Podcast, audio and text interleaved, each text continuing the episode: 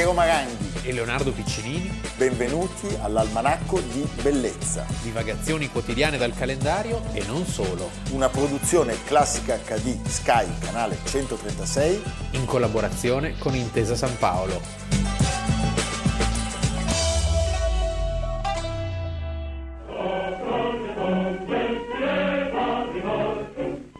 Sventola dal balcone di Montecitorio il tricolore repubblicano.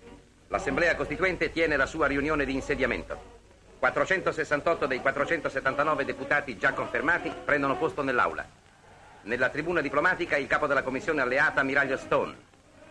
Il governo di De Gasperi, quello che ha portato l'Italia alla Costituente, è al completo. Tutti i ministri dei 6 partiti del CLN. Un grande applauso, si grida viva l'Italia, viva la Repubblica, viva Trieste italiana. È entrato Orlando, che come decano assume la presidenza provvisoria dell'Assemblea e ne apre i lavori. Almanacco di Bellezza, 22 dicembre, abbiamo iniziato la nostra trasmissione con la cronaca di un cinegiornale d'epoca su un momento della Costituente in aula a Montecitorio. Il 22 dicembre del 1947 l'Assemblea Costituente ha approvato la Costituzione della Repubblica Italiana, la Costituzione più bella del mondo. E se ci pensi, ci ha messo poco.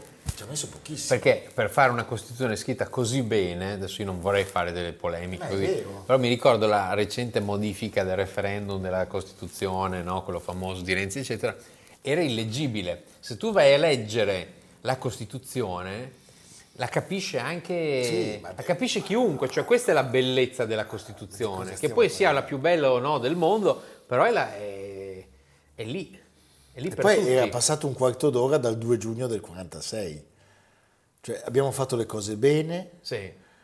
Le abbiamo fatte non in fretta, sì. Velocemente, perché c'era un'urgenza che era quella di dare agli italiani un sistema saldamente democratico, fondato sì. Sulle istanze di tutte le forze che erano rappresentate in quell'assemblea. Grazie a due grandi leader che peraltro si scontrarono profondamente proprio certo. In quel 1947, perché 1947 è l'anno in cui il PC esce dalla maggioranza, sì, o perlomeno cioè, viene fatto uscire. De Gasperi li fa fuori. Sì, perché De Gasperi va a New York e dice ok, vi diamo i soldi, però no comunisti, no, basta, no comunisti. E lui dice va bene. Togliatti e Nenni, Föra. Cos'era l'Italia di quegli anni? L'Italia in macerie, rase al suolo quasi 2 milioni di case, altri 5 milioni di case da restaurare. Nel 45 il PIL era crollato del 45% rispetto a quello del 39%. A dicembre del 46 la disoccupazione era a più del 10%. Quindi un paese assolutamente in macerie e appunto all'inizio c'è un'unità nazionale dei governi, primo Parri che viene liquidato subito perché era troppo esigente averne di Parri, però DC e PC se lo magnano, tant'è che alle elezioni dell'Assemblea Costituente il Partito d'Azione avrà poco più dell'1% di voti. Ed è una cosa incredibile, però, cioè quelli che avevano fatto la resistenza. Sì, però aveva una forma... Volevano troppo. Era troppo elitario. In Italia il massimalismo non funziona. Sì. Noi siamo per la mediazione. Però mediazione con dei giganti. Per mediare. No, ma questo è Prodi.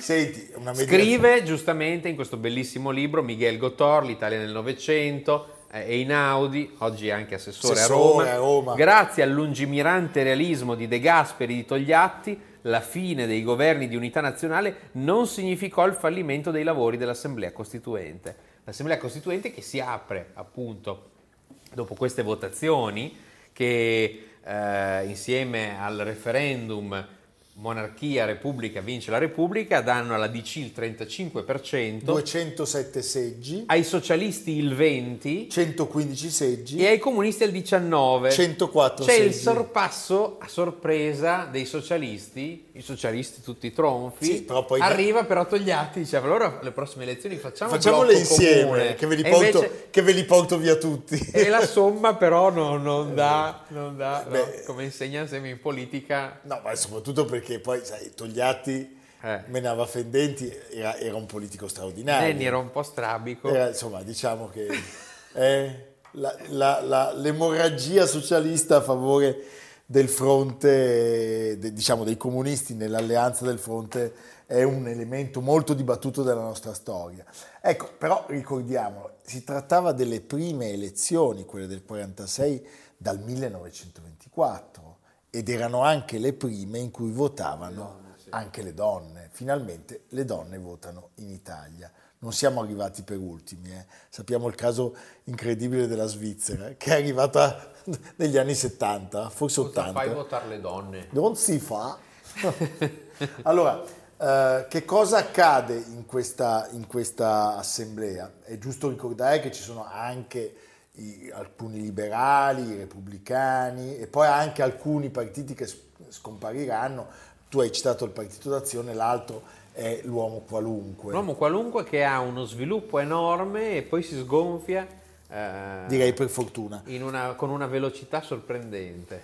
L'Assemblea Costituente si riunisce la prima volta, erano state il 2 giugno queste votazioni del 46, il 25 giugno del 1946, Vittorio Emanuele Orlando, decano, classe 1860, è lui a presiedere questa assemblea, e per prima cosa si elegge un capo di Stato. L'avvocato Enrico De Nicola, elegantissimo, si faceva fare le camicie in Inghilterra. In Inghilterra era monarchico, sì, probabilmente. Napoli a monarchia vince col 79%. E questi costituenti sono i rappresentanti delle tante istanze di quell'Italia. L'abbiamo detto, c'è l'Italia liberale, c'è quella cattolica, c'è quella socialista, c'è quella comunista. Diciamo che però sono tutte forze legate tra loro dal credo antifascista. Ci sono dei personaggi che arrivano veramente da... Francesco Saverio Nitti! Oltre a Orlando c'è Croce e Einaudi, che sarebbe poi il primo presidente, sarebbe stato poi il primo presidente. Pensa ai nomi di Bonomi e Sforza. E poi ci sono i personaggi che sono proiettati, leaders, cioè De Gasperi, Nenni, Togliatti, Saragat. C'è Saragat, la scissione di Palazzo Barberini, che arriverà nel 48 alla resa dei conti, e poi ovviamente c'è anche lui, c'è il divo Giulio Andreotti, chiaramente, quello c'è sempre stato, c'è ancora. Che si saprà votò monarchia, mentre del suo maestro De Gasperi Repubblica. Però questo Repubblica perché l'ha detto la figlia di De Gasperi. Ma io ci credo. Non si sa poi. Però credo. Sì, perché era... Il membro più giovane dell'assemblea è Teresa Mattei, Partito Comunista Italiano, classe 1921. Avrebbe 100 anni oggi. È una donna che ha fatto parte dei GAP che hanno assassinato il ministro... Giovanni Gentile. A Firenze. Diciamo, purtroppo sono morti tutti i membri dell'Assemblea Costituente. L'ultimo è stato Emilio Colombo. L'ultimo è stato il grandissimo Emilio Colombo, che si è spento all'età di 93 anni, senatore a vita, commissario della Comunità Europea e più volte ministro. Anche personaggio discusso per alcune sue... Sì, ma qui però... No, ma si può anche dire, ma comunque dire. Un gigante. Sì. L'assemblea decide di deferire l'incarico di scrivere la Costituzione a una commissione che era composta da 75 tra tutti i membri e che era presieduta da Meuccio Ruini, sì, che era già stato presidente del Consiglio di Stato.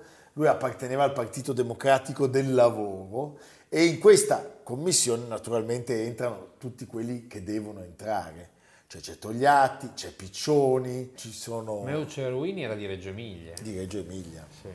C'è Luigi Einaudi, ci sono Fanfani, Taviani, Laiotti, Umberto Terracini, c'è Aldo Moro. I fratelli Taviani? No, Paolo Emilio.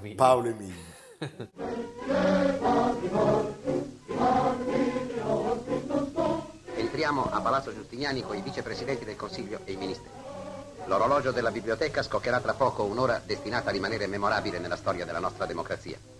A 100 anni di distanza l'Italia celebra il 48 dello Statuto col 48 della Costituzione. Sono le ore 17 quando il Presidente della Repubblica prende posto al tavolo della firma. 2 calamai, 4 penne da ufficio, rievocano la frugalità tra cui sono nate tutte le grandi carte democratiche, a cominciare dalla settecentesca e americana Dichiarazione dei diritti. L'ho letta attentamente, possiamo firmare con sicura coscienza, ha detto poco prima De Nicola a De Gasperi. L'avvocato De Nicola è un grande giurista, siamo tranquilli anche noi. Tocca ora a Terracini, poi toccherà a De Gasperi. Le 4 penne sono andate a Pacciardi, Saragat, Gonella e a un giornalista senza dubbio dotato di giornalistica prontezza. Da queste cartelle di cuoio la Costituzione passa ora nello spirito e nelle forme della vita nazionale. Noi, tutti gli italiani, giuriamo di osservarla. Ecco, la commissione doveva terminare i suoi lavori entro il 20 ottobre, termineranno il 1 febbraio del 47. Diciamo che visti oggi i tempi della politica. Ma poi il risultato, la bellezza del risultato è qualcosa di insuperabile. E il 22 dicembre, quindi oggi, del 1947, il testo definitivo con i suoi 139 articoli e le disposizioni finali e transitorie viene sottoposto al voto segreto di tutti i 515 costituenti presenti ed approvato con 453 voti a favore e con 62 contrari. Chissà chi erano questi 62 contrari. I franchi tiratori, però cioè, non hanno perché tirato, c'era già Andreotti. Non hanno contato molto. Sì. Viene promulgata dal capo dello Stato provvisorio. Dal capo di Stato del provvisorio, che era il liberale Enrico De Nicola, come abbiamo ricordato, che era dal giugno del 46 e sarebbe poi rimasto in funzione fino alle elezioni, le famose elezioni del 48. Da un comunista, il presidente dell'assemblea Terracini, Umberto Terracini, e da un democristiano che era il capo del governo, Alcide De Gasperi. Poi ci sarebbero state le elezioni del 48. Un bel gruppo, ma straordinario, nell'urna Dio ti vede, Stalin no. Sì, nel 48 si rompe un po' questa cosa, però la nostra Costituzione è pienamente in vigore, anche perché è un grande documento. Appunto, abbiamo ricordato ieri il caso della Francia. Non era scontato che si arrivasse a un documento come quello della Carta Costituzionale italiana. No. È un documento di laicità cristiana, Tra l'altro c'è una visione nella Costituzione, cioè c'è un cammino che viene indicato e poi ci sono delle innovazioni assolute rispetto al modello ottocentesco, allo Statuto Albertino, che era quello fino ad allora in vigore, ad esempio il diritto al lavoro, che è una novità assoluta, il diritto di proprietà, che viene per certi versi limitato di fronte all'altro diritto, che è quello del benessere collettivo, c'è questa bellissima lingua molto chiara. Ci sono delle parti molto belle, ad esempio l'articolo 9, tanto per rimanere alle mie cose. Il nostro articolo. La Repubblica promuove lo sviluppo della cultura e la ricerca scientifica e tecnica, tutela il paesaggio e il patrimonio storico-artistico della nazione. Poi ci sono degli articoli più contestati, sempre Gotor, su questa collaborazione tra democristiani e comunisti. L'apice di questo spirito di collaborazione si toccò nel marzo del 47 con il voto comune all'articolo 7 della Costituzione, nel quale si sanciva che i rapporti tra lo Stato italiano e la Chiesa cattolica dovessero continuare a essere regolati dai patti lateranensi stipulati nel 29 sotto il fascismo. Il fronte laico, formato dai socialisti, dagli azionisti, dai repubblicani e dal liberale Croce, giudicò la decisione di Togliatti alla stregua di un tradimento. Ma il gruppo comunista, nonostante alcune riserve interne, si adeguò per disciplina di partito. Che poi il PC era un mondo, nella sua dirigenza, molto bacchettone. Certo. E sai, il cattolicesimo era una cosa seria. È una cosa seria. Diciamolo, questa Costituzione entra in vigore il 1 gennaio del 1948. È una nuova ripartenza, è una carta dei diritti e dei doveri, ed è tuttora valida, moderna, direi eterna. Non ha delle grandi pecche. No, purtroppo le pecche ce le abbiamo noi. Sì. Ma questo è d'Azeglio, però. Sai cos'era? Non è colpa dei costituenti. Sai cos'era? La forza dell'utopia. sì, cioè del cammino, cioè, da intraprendere, il traguardo a cui arrivare. Quindi bisogna com'è il manifesto di Ventotene?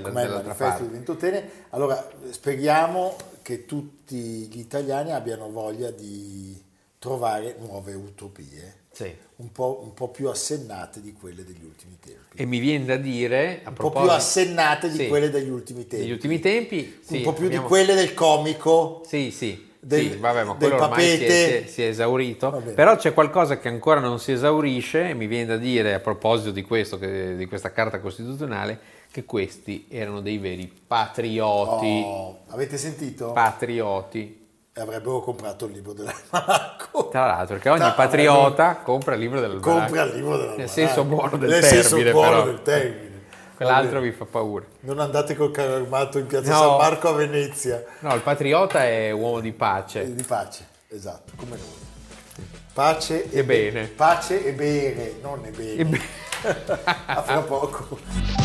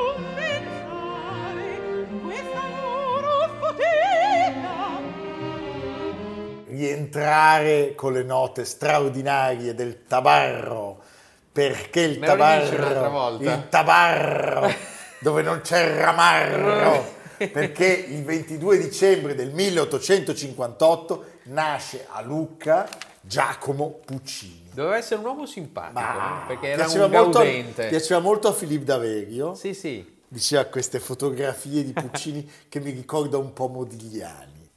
Sì, con diverso, anche se lui ha avuto una vita alla Modigliani, perché certo, una vita da boema l'ha avuta anche pure certo, lui. Lui cresce con 6 sorelle e un fratello. Diciamo che forse Modigliani, se avesse avuto successo, poteva diventare come Puccini. Cresce con 6 sorelle e un fratello e riceve i primi insegnamenti musicali da suo padre. Era toscano come Modigliani, però di Lucca. No, di Lucca, che è un po' più su di Livorno. E non diciamolo toscano, perché la parola toscana vale per chi non è toscano. Sì, esattamente. Tu prova a dire a un fiorentino tu sei toscano. Io sono fiorentino. Io sono fiorentino, quelli lì sono toscani. Senti, la sua famiglia vantava una dinastia di compositori che da oltre un secolo sostanzialmente deteneva maestri di cappella e detenevano il dominio della vita musicale di Lucca, e Giacomo fu da 4 generazioni. Lui fu l'ultimo e il più grande esponente di questa dinastia. Ha fatto il salto. Allora, signori, per non fare confusione, Giacomo Puccini è un genio assoluto. Nel 1876 va a piedi a Pisa e vede la prima opera della sua vita, l'Aida, e rimane folgorato. Beh, immagino, la folgorazione con Peppino. Anche perché è anche bello l'iniziazione della cosa, andarci a piedi. A piedi, pensa che fatica. Mi sembra quasi come Brahms che arriva a Bologna dopo aver mangiato la cipolla, e il compositore Martucci dice c'era un odore di cipolla pazzesco, ho visto arrivare Brahms in bicicletta a Bologna.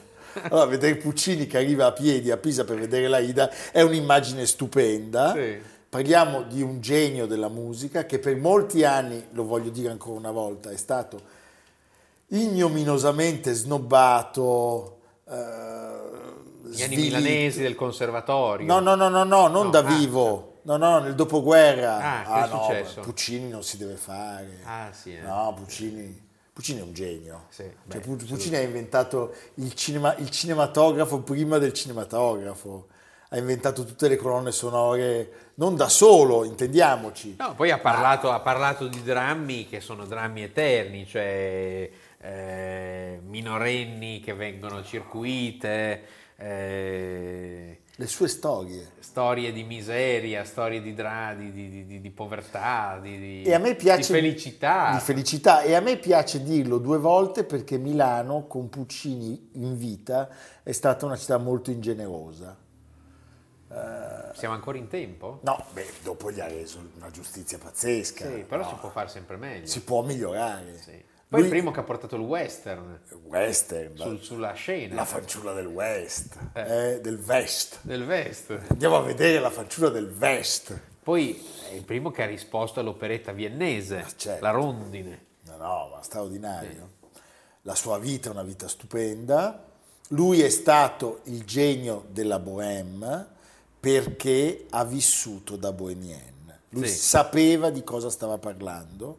Nel 1880 al Conservatorio di Milano, sotto la guida di Amilcare Ponchielli from Cremona, vive insieme a Mascagni e stringe amicizia con Arrigo Boito, però insomma è lì che s'arrabatta. Diciamo che il grande che lo salva e che investe su di lui è Ricordi. Beh, geniale. Ricordi ha una grandissima fortuna di incontrare, dopo il suo primo successo, la Manon Lescaut, opera straordinaria, che debutta al Regio di Torino nel 1893, di incontrare anche un altro personaggio fondamentale, perché la prima di Bohème verrà diretta al Regio di Torino e non a Milano 3 anni dopo, da Arturo Toscanini, con cui il rapporto non è sempre stato un rapporto, diciamo, facile, anche se poi Toscanini alla fine è lui che dice il maestro si è fermato. Sì. Beh, straordinario. Ascoltiamo un po' di Puccini, dai.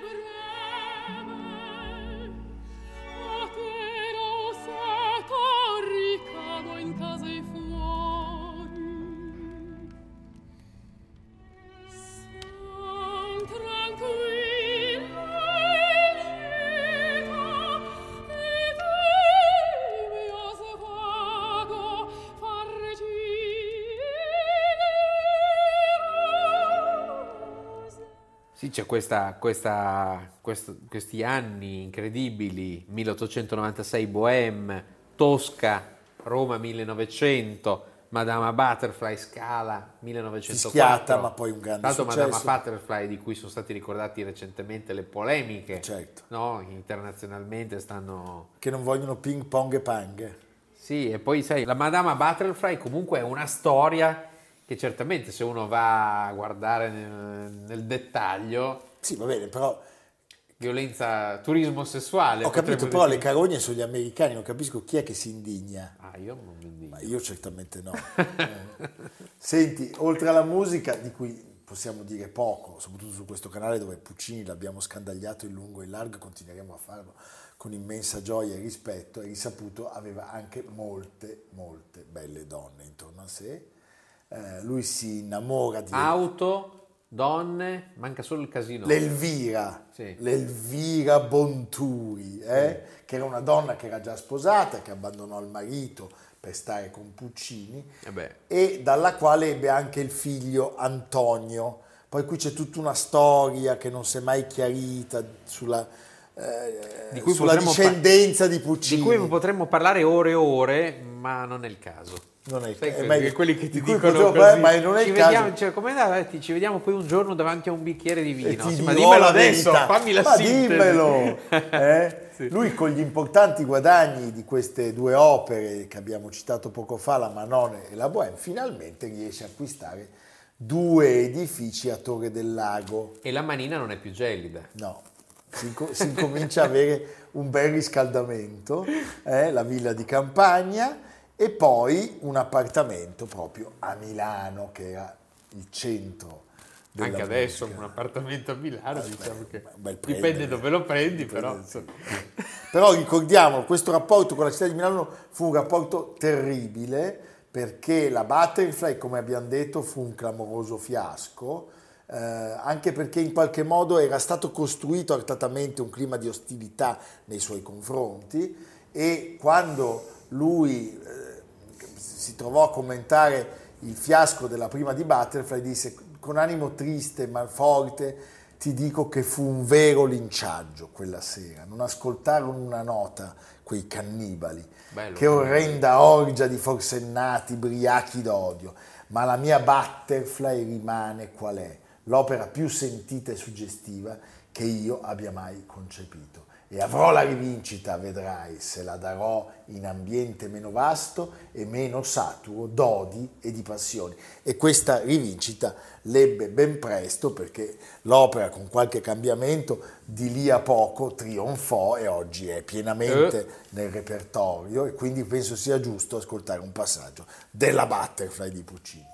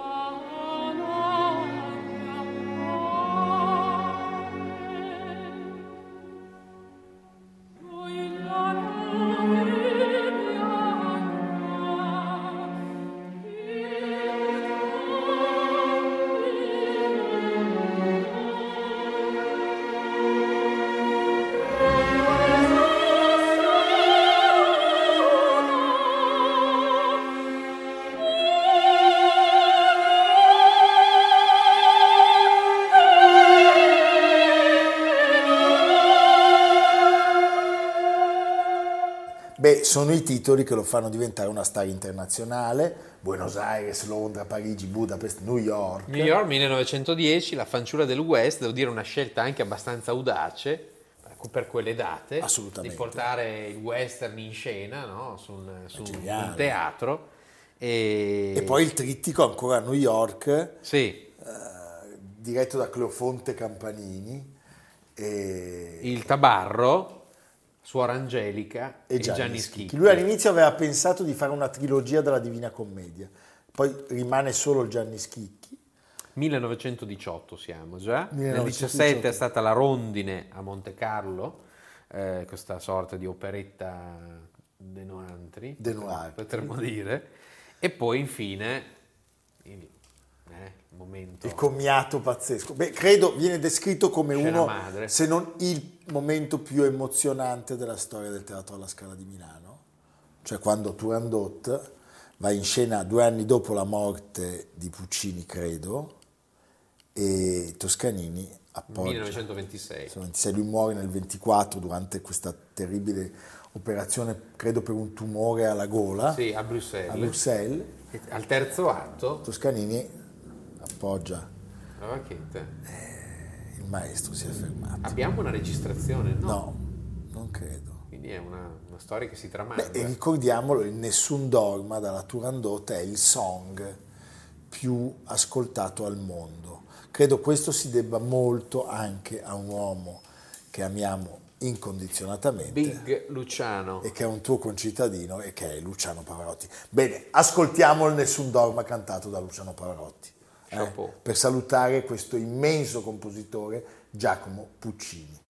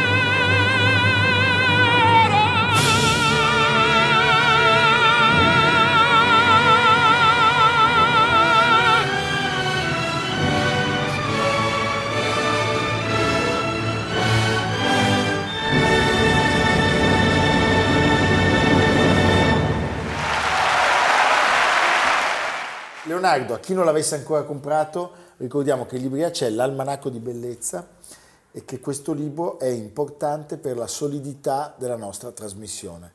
Sì, noi anche la casa editrice Rizzoli. No, loro non hanno bisogno. Non bisogno tutto, dici, no. Noi, no, ma noi due no, perché noi due ormai solidi non siamo, sì, siamo liquidi. Sì. Però ci fa piacere. No, per la trasmissione questa vicenda... A me mi fa piacere. A me mi piace molto se comprate l'almanacco. Va bene, ricordiamo che la trasmissione è anche un bellissimo podcast diffuso da Spotify, Apple Podcast, Google Podcast, bellissimo, di Intesa San Paolo On Air, cercando Almanacco di Bellezza, o sul sito della banca gruppo intesa sanpaolo.com cercando sempre Almanacco di Bellezza. E chiediamo al nostro Leonardo, andiamo dunque a un consiglio e una lamentela. Museo Diocesano di Milano, che a cui è stato donato nel 2018 uno splendido, veramente splendido presepe del Settecento di Francesco Londonio, grande artista della scuola lombarda che si specializzò in presepi d'autore, oltre 60 figure in carta, una sorta di mondo magico, molto simile a un altro presepe che è famoso nella chiesa di San Marco a Brera. Londonio poi fu scelto anche da Maria Teresa come scenografo per il teatro alla Scala, e questi presepi ricordano in piccolo delle grandi scene, no? Teatrali. La lamentela è sul modo in cui è stato esposto. L'allestimento. Sì. Poi il Museo Diocesano, il presepe deve darti un senso di sacro, di magia, di incanto. Certo. E qui è svilito completamente, mi spiace molto. È uno scherzo da prete, si potrebbe dire. Ci hanno fatto lo scherzo. Sì. Però andatelo a vedere e immaginatelo con una luce di candele, all'epoca nel Settecento, in una chiesa, in una atmosfera rarefatta. Che bello. Sì. Va bene, lo facciamo. Le cose vanno viste anche immaginando come potrebbero essere. Sì, quando non sono come... Quando hanno sbagliato. Sì, quando hanno sbagliato. Consoliamoci così. Usate la fantasia. Sì. Però va visto. Va bene, evviva. A domani. Almanacco di Bellezza, a cura di Piero Maranghi e Leonardo Piccinini, con Lucia Simioni, Samantha Chiodini, Silvia Corbetta, Jacopo Ghilardotti, Paolo Faroni, Stefano Puppini. Realizzato da Amerigo Daveri, Domenico Catano, Luigi Consolandi, Simone Manganello, Valentino Puppini. Una produzione Classica HD, Sky Canale 136, in collaborazione con Intesa San Paolo.